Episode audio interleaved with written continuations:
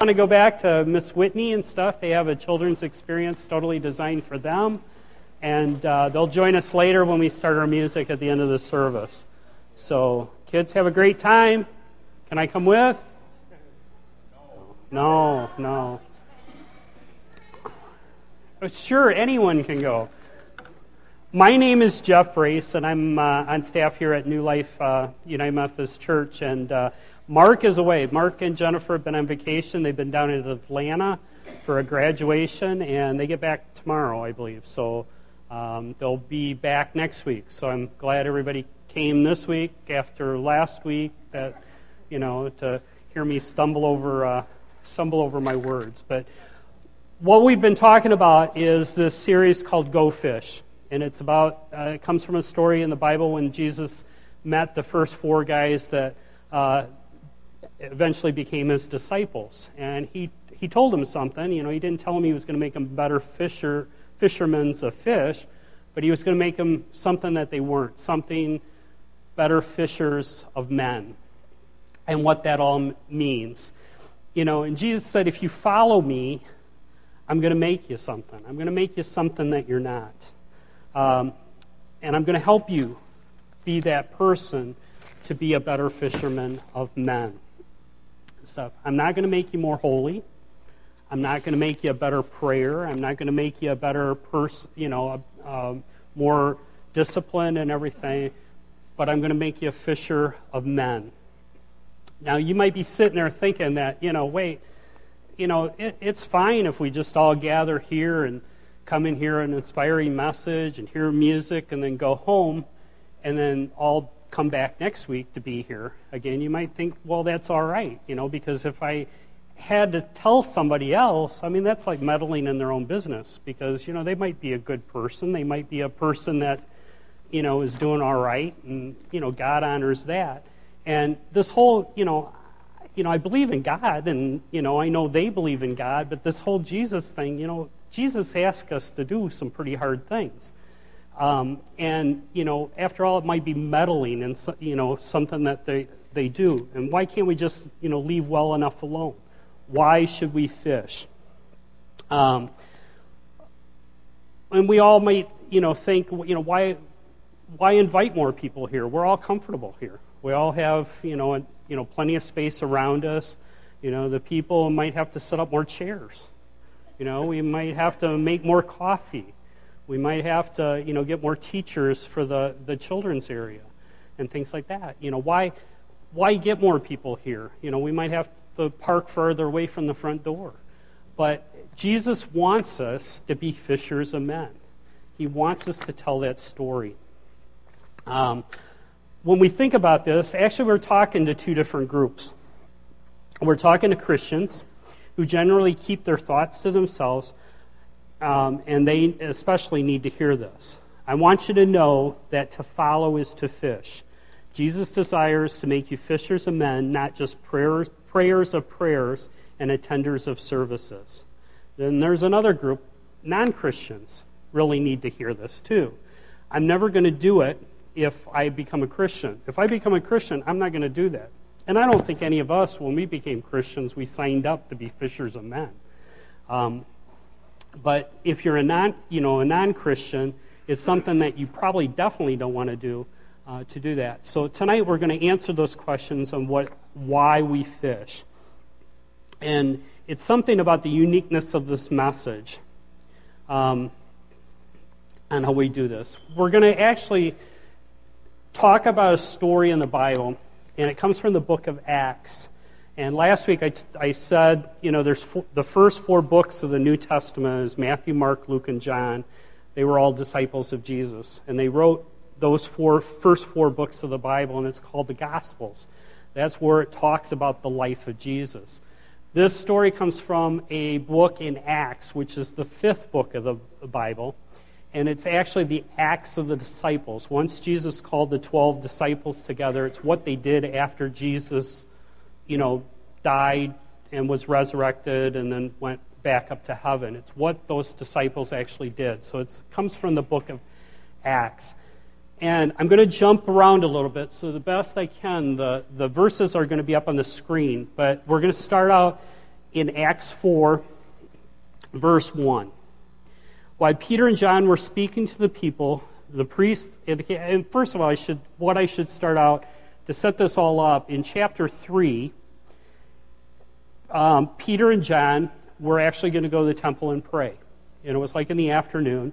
And when they went to the temple, there was this guy that was lame. You know, he was sitting at the temple gates and he was begging for money. The guy couldn't walk. In fact, it says in the, in the Bible that he couldn't walk since he was born. So, ever since birth, he had never walked a step by himself in his life. So, he, he was standing there begging for money. And Peter and John came up to him, and it reminds me of a song in Sunday school that I sang. You know, Peter and John went to pray.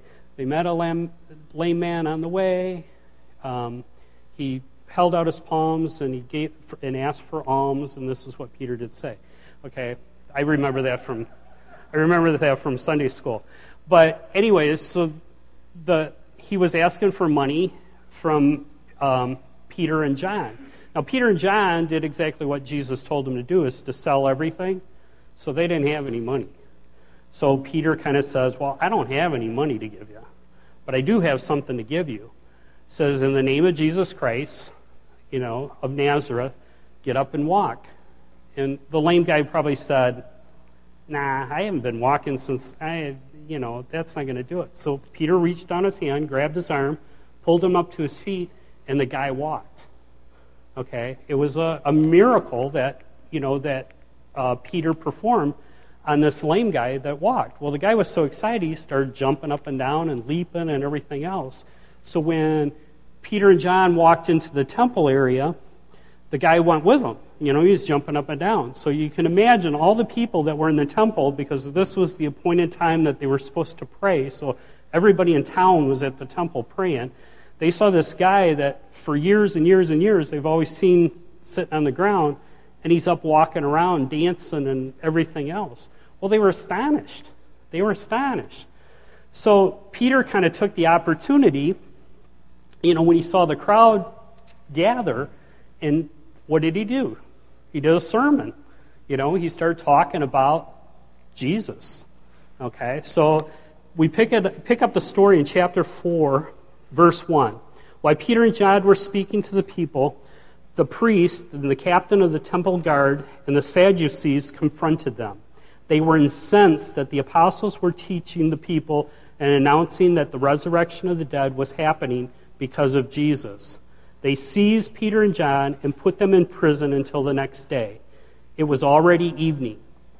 Uh, many who had heard, heard the word became believers, and their numbers grew to 5,000. 5, okay, and I'm going to stop right there because what had happened was all the, all the leaders in the temple, the Sadducees, um, the, the chief priests, and everything, saw what Peter and John were doing, and they were incensed because they wanted all these people to come and see them. They didn't want them to see these other people, and especially talking about this guy named Jesus, because that was that was kind of, you know, it, you know, it was stepping on their turf. In other words, so um, what happens is, um, so they arrest him because they were talking about this dead guy, and it became late, so they had to wait until the next day to deal with him. Well, during that time, I'm sure they kind of got together and said, "What are we going to do?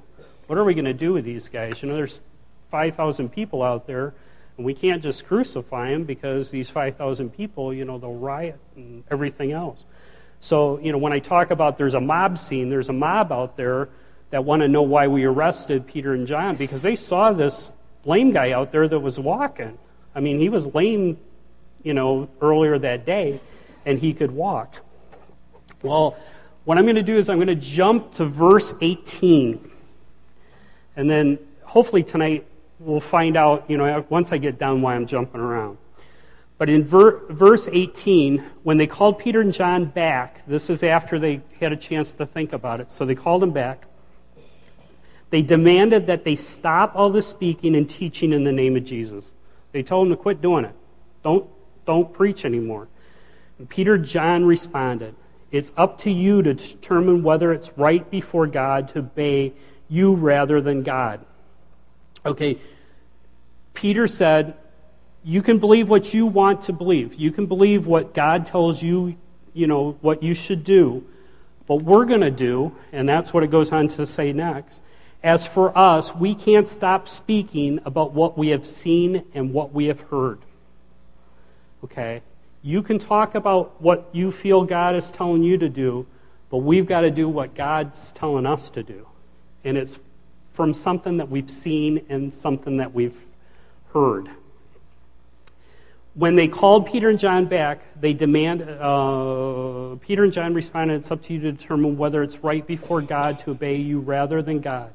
As for us, we can't stop speaking about it uh, for what they have seen and heard. They threaten them further, and then they release them.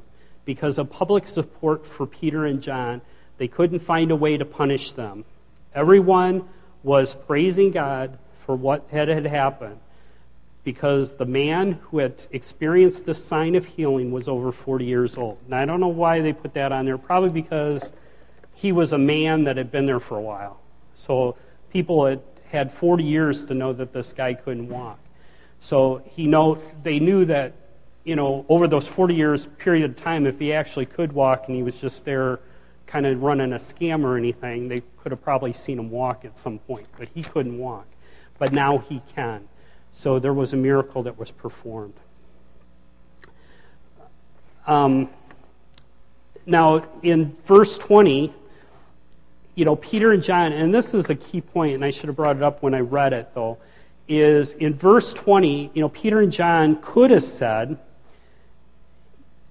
you know, we can't help speaking about them because what we believe. Because you got to remember the people in the temple, the chief priests, and everybody that was preaching in the temple, because they believed in God, but they weren't talking about this Jesus guy. Everything that they were telling the people is they wanted them to believe something. They wanted to, to believe this this story and all the stories of the Old Testament that over a period of time, thousands of years, they wanted those people to believe a certain story. Well, it's very important that Peter and John said, but we've got to talk about what we have seen and what we've heard. They were eyewitnesses, they were there, they saw what happened. And that's in a very important part why we fish. It's it's about something that we, it's not something necessarily that we believe. Of course, we do believe it, but it's not necessarily we have to talk and we have to fish because it's something that, that we believe. It's something that we've seen and heard. And we'll talk about that in a little bit.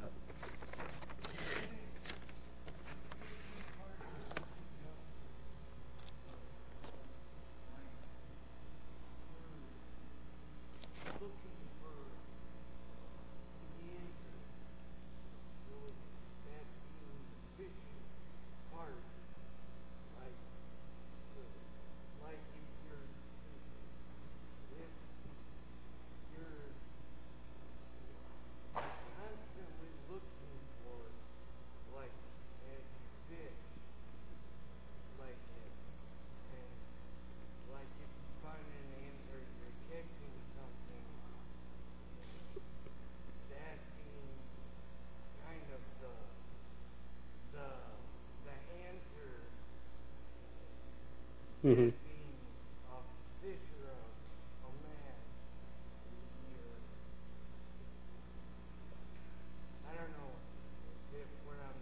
But, well, what Todd's talking about, and it's actually true, and I talked a little bit about that last week, is when we fish, we just don't cast out there our line to fish. We also have to know where to look for them, too. So that's part of fishing too. Is you need to know what time, you know, where you need to look for the people and stuff. And you, and people are there all around you. You have opportunities all the time to fish, but you got to be looking for them. You know, last week I talked about uh, the geocache. You know, when we geocache and everything, you get coordinates and you go to a spot, and then what do you do? Is it right there? No, you got to kind of look for it. Or there's a meteor shower, and you know what time it's out there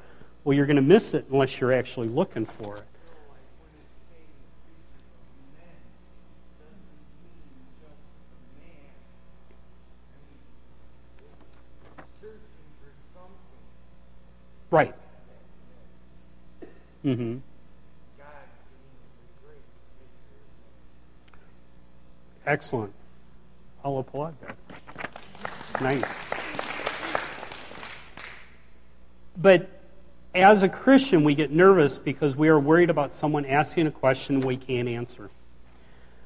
Sometimes, you know, I don't want to talk to somebody about my faith because I'm afraid that they're going to ask me a question that I'm not going to answer. We talked about this Wednesday night at our, we have a Wednesday night uh, Go Fish study group that, by the way, anyone's invited to. It's on Wednesday night, 5.30 here. But we talked about that too, is a lot of times, you know, what if they ask us a question we can't answer? What if they ask us the difference between Buddhism and Hinduism? And what if we get into all those areas that I don't know anything about? Well, this story tells us it's what we've seen and what we've heard. It's not what we know. It's not what we've, you know, been taught but it's something that we've seen and what we've been heard. Sharing about Christ and being fishers of men isn't about having such, so much knowledge that you can refute the skeptics. It's not that at all. Christians believe that something happened. Christians believe that something happened in history that was so big it became the centerpiece of all human history. Peter and John are saying we're, we've got to talk about it. We saw it with our own eyes, we heard it with our own ears. You know, what did Peter and John see and hear that was so huge that would cause them to risk their lives for it? What did they see and hear that was so unbelievable, unbelievably different um, that what they did or what they had been raised with, they are willing to jettison? uh, much of what they had been taught as children in the synagogue in order to follow this new teaching and belief system. And that's what we're talking about is a new belief system. It's not something that you're taught and you're supposed to, you know, that you were told to believe in. It's something that you've seen with your own eyes, something that you've seen and heard. Um, what was so huge that uh, would allow them to say, even if you put me in prison, and later on, even if you take my life, it's not about what I believe, it's about what I've saw and what I've heard. Now we're going to go back to the fifth verse, and this is kind of interesting because it'll kind of set it up on who actually was there in the fifth. The next day, the leaders and elders and the legal experts gathered in Jerusalem along with Annas. Now, Annas was the chief priest, okay? he was like the guy in the temple. Okay? The temple, if anybody has done any study about how the uh, Jewish temple was set up, a Jewish temple was like this large building, and it had like a temple court. It had a big courtyard. And most anybody that went to the temple, that's where they could go, is in that temple courtyard. Okay, and then they had this other building in there that that was the Holy of Holies. Okay, the Holy of Holies, only one person could go in the Holy of Holies. Okay, the Holy of Holies is where they kept the Ark of the Covenant. Now, everybody knows the Ark of the Covenant, you know, it held the, the pieces of the Ten Commandments that God actually wrote on t- stone tablets and then they crushed into pieces. Well, that was put in the Ark of the Covenant. Or if anybody's watched the movie um, Raiders of the Lost Ark, you know, the, the, the Ark of the Covenant is the one where the Nazis put on the top of the hill, and the one guy touched the Ark of the Covenant, and his face melted and his eyes popped out. Okay, Annas, Annas was the only guy that could touch the Ark of the Covenant, and his eyes wouldn't pop out. Okay, so this is who Annas was. Okay, Annas was high priest.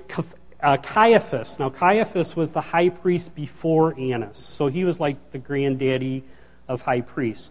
Okay, he was there It says John was there. Now, the, there's a lot of Johns I've been talking about. This isn't the John and the Peter John, but this is John. And in order to be put in here, John was there, so it must have been, he must have been pretty important. And Alexander, another important guy, um, were there, and others from the high priest family. They had Peter and John brought before them. By what power or in what name did you do this? Because they came in, remember, and the guy that was lame was sitting there leaping and jumping and everything else from him. So they wanted to know in whose name they wanted to do. Now, they were all Jewish people, and they all believed in God. Okay, they all knew the Old Testament. They all know, knew what God had done through the New Testament. Remember, the New Testament hadn't been written yet. None of the books of the Bible had been written, or a New Testament had been written yet. But they were all Jewish, so they were well schooled in all the scriptures of the Old Testament. So, by what power and what name are, have you done this? Then Peter, inspired by the Holy Spirit, answered, Leaders of the people and the elders, are we being examined t- today because something good was done to a sick person and good deeds that healed him? If so, then you and all the people of Israel need to know that this man stands healthy before you because in the name of Jesus Christ of Nazareth. Whoa. The chief priests were expecting to say, you know, God, it was something that we taught you, something that you should have known. That's who healed him. But they, they were talking about this Jesus guy, and that kind of made him upset. Okay.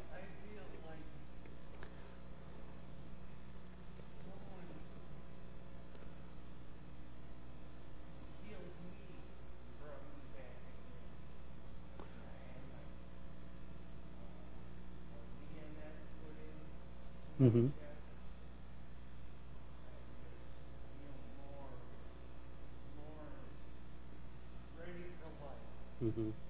And Todd, you know, and this is this kind of takes me a little ahead of the story, but Todd is an example of something that we've seen and we've heard. You know, it's not something that we've been told. It's not something that we know we've seen and heard that. You know, several of us have seen and heard that with Todd. So, you know, that's that's the message, that's the confidence that we need to know when we go out and fish for fish for other people or fish for men. I'm going to go on with a story because this next part is re- really critical. Remember, you know, I told you everybody's Jewish, everybody knows all the Old Testament and everything. So Peter having the confidence of the Holy Spirit, okay, and that's what we talked about Wednesday is, you know, we were talking about praying for boldness. That comes from this part of the Bible, one of the places in the Bible about how we're supposed to pray for boldness when we go and talk to other people about our faith. Um, but this part, what they do is Peter all of a sudden has confidence. So he's beginning to speak with, because he's talking to some pretty powerful people. After all, these people are the ones that Jesus, after Pont- Pontius Pilate said, you know, I can, we're going to let Jesus go. It was the chief priests that remember basically brought him up and then incited all the people to, you know, basically arrest Jesus and crucify him. So to sit there and talk about Jesus being the person that healed this guy or in the name of Jesus Peter, it was pretty intimidating for Jesus, or Peter to be there because he saw what they were capable of doing. So basically, he asked for help, and I think the Holy Spirit helped him do this. But what he did is he went back to a scripture in the book of Psalms. And it goes back to Psalms 118. And in 118, he talks about this. And this is where I think it's really to me, it was kind of when I when I was kind of putting this all together, I started thinking about, okay, this is Peter. I got to remember that story in the New Testament when Jesus was gathering the disciples, and you know Jesus was trying to um, sit there and find out what was the word on the street. You know, how were people talking about him? You know, how much information do the people out in the community know about me already? You know, and some of the disciples says, well, some think you're a prophet, you know, and some people think you're, you know, Moses or somebody, you know, thinks you're somebody else. And Peter, Peter got up, and this is where, you know, Peter gets in a lot of trouble because sometimes he sticks his foot in his mouth. But Peter stood up and says, You are the Son of the living God. And what did Jesus say? Ding, ding, ding, ding. You just answered the $6 million question says, and on that very statement, on that rock, I'm going to make, you know, I'm going to build my church that, you know, Satan's not even going to bring down. Peter actually literally means rock. So when, he, when Peter starts talking about this, listen what it says. In the book of Psalms, it talks about, you know, it's kind of a prophecy of something that's going to come up. In 22, uh, Psalms 118, 22, the stone rejected by the builders. Remember, a builder would sit there and pick up stones, and what he would sit there and look at the stone. If it was a stone that he didn't like, he would reject it or throw, cast it aside. The stone rejected by the builders is now the main foundation stone. This has happened because the Lord is, is astounding in our sight. So, what he did, what Peter said is remember when it said back in, um, in Psalms about the stone that you rejected? Okay. And if we read in verse 8 in, in Acts, um, or 11, I'm sorry. Uh, let me find it. This Jesus is a stone you builders rejected. He has become the cornerstone. So there, what he's sitting there, he's referring something in the Old Testament that everybody in the room knew what he was talking about. That's what he said. He's, he said, This Jesus is a stone you builders rejected he has become the cornerstone. Then get this, in verse 12 salvation can be found in no one else. Throughout the whole world, no other name has been given, has been given among humans through which um, we must be saved. He said, you know, what he was saying was, you guys rejected it. You guys knew the prophecy you knew that there was a coming Messiah. Everybody in the room knew there was a Messiah coming. It just they weren't fully convinced that it was the Jesus guy. The disciples were because of something that they saw and heard. I mean, Peter and John went into the empty tomb. They saw Jesus being crucified. They saw him dead. They saw him being put in the, the tomb. And then they went into the empty tomb and he was gone. And then later on, Jesus reappeared to about 500 people. So they saw, it was something that they saw and heard. Our story is to repeat that. That is our history, history that's been passed down. I'm sure Peter and John, they went and told all their friends, and all their friends told their friends, and their friends told their friends, and then 2,000 years later, we're here talking about it. It's a story we have to pass on about something that happened. You know, when I talked about Todd, you know, Todd, you know, and, and sometime, you know, I'd love for Todd to tell his whole story. But Todd is a miracle. Todd is something that we have seen and heard with our own eyes. And when you when you speak with confidence with someone else, you know it, that's why it's not so important to have every answer. You know, somebody's going to ask you a question. Well, where does it say that in the Bible? I don't know. You know, I'm not totally confident that I could find a lot of stuff in the Bible. I just know it's there. You know, and I know once I place my, you know, place my belief and place my life on what this says it's, you know, that's, that just gives me a certain sense of relief that, you know, um, that I can do that. Um, I kind of jumped ahead. We are convinced by what we've seen and we've been heard. We can't help but stop talking about it. We can't but fish. We have to fish because the message of salvation is not an intuitive message. You know, the message of salvation is some, not something that we're taught. It's not something that, you know, somebody tells us and then, oh, we believe it. It's not an intuitive message. The message of salvation is grounded in history, not experience. The message of forgiveness is not a message that you can go and sit under a tree and come up with it all by yourself. You can't logically sit there and figure out salvation. It just doesn't happen. You'll never know it or figure it out unless somebody tells you.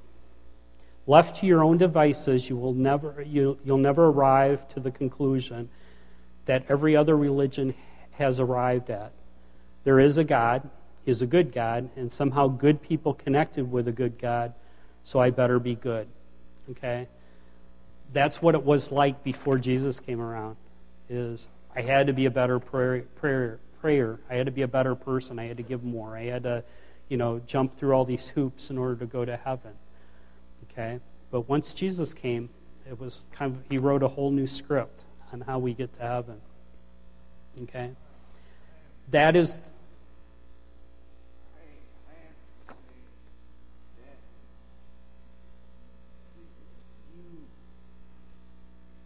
I mean, I was given the second chance, and now it's the third chance.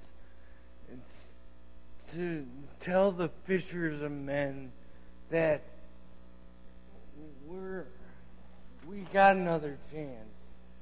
And I mean, I'm not going to say, "Hey, look at me." I mean, it's just, "Hey, look at me." I mean, I, I got another chance.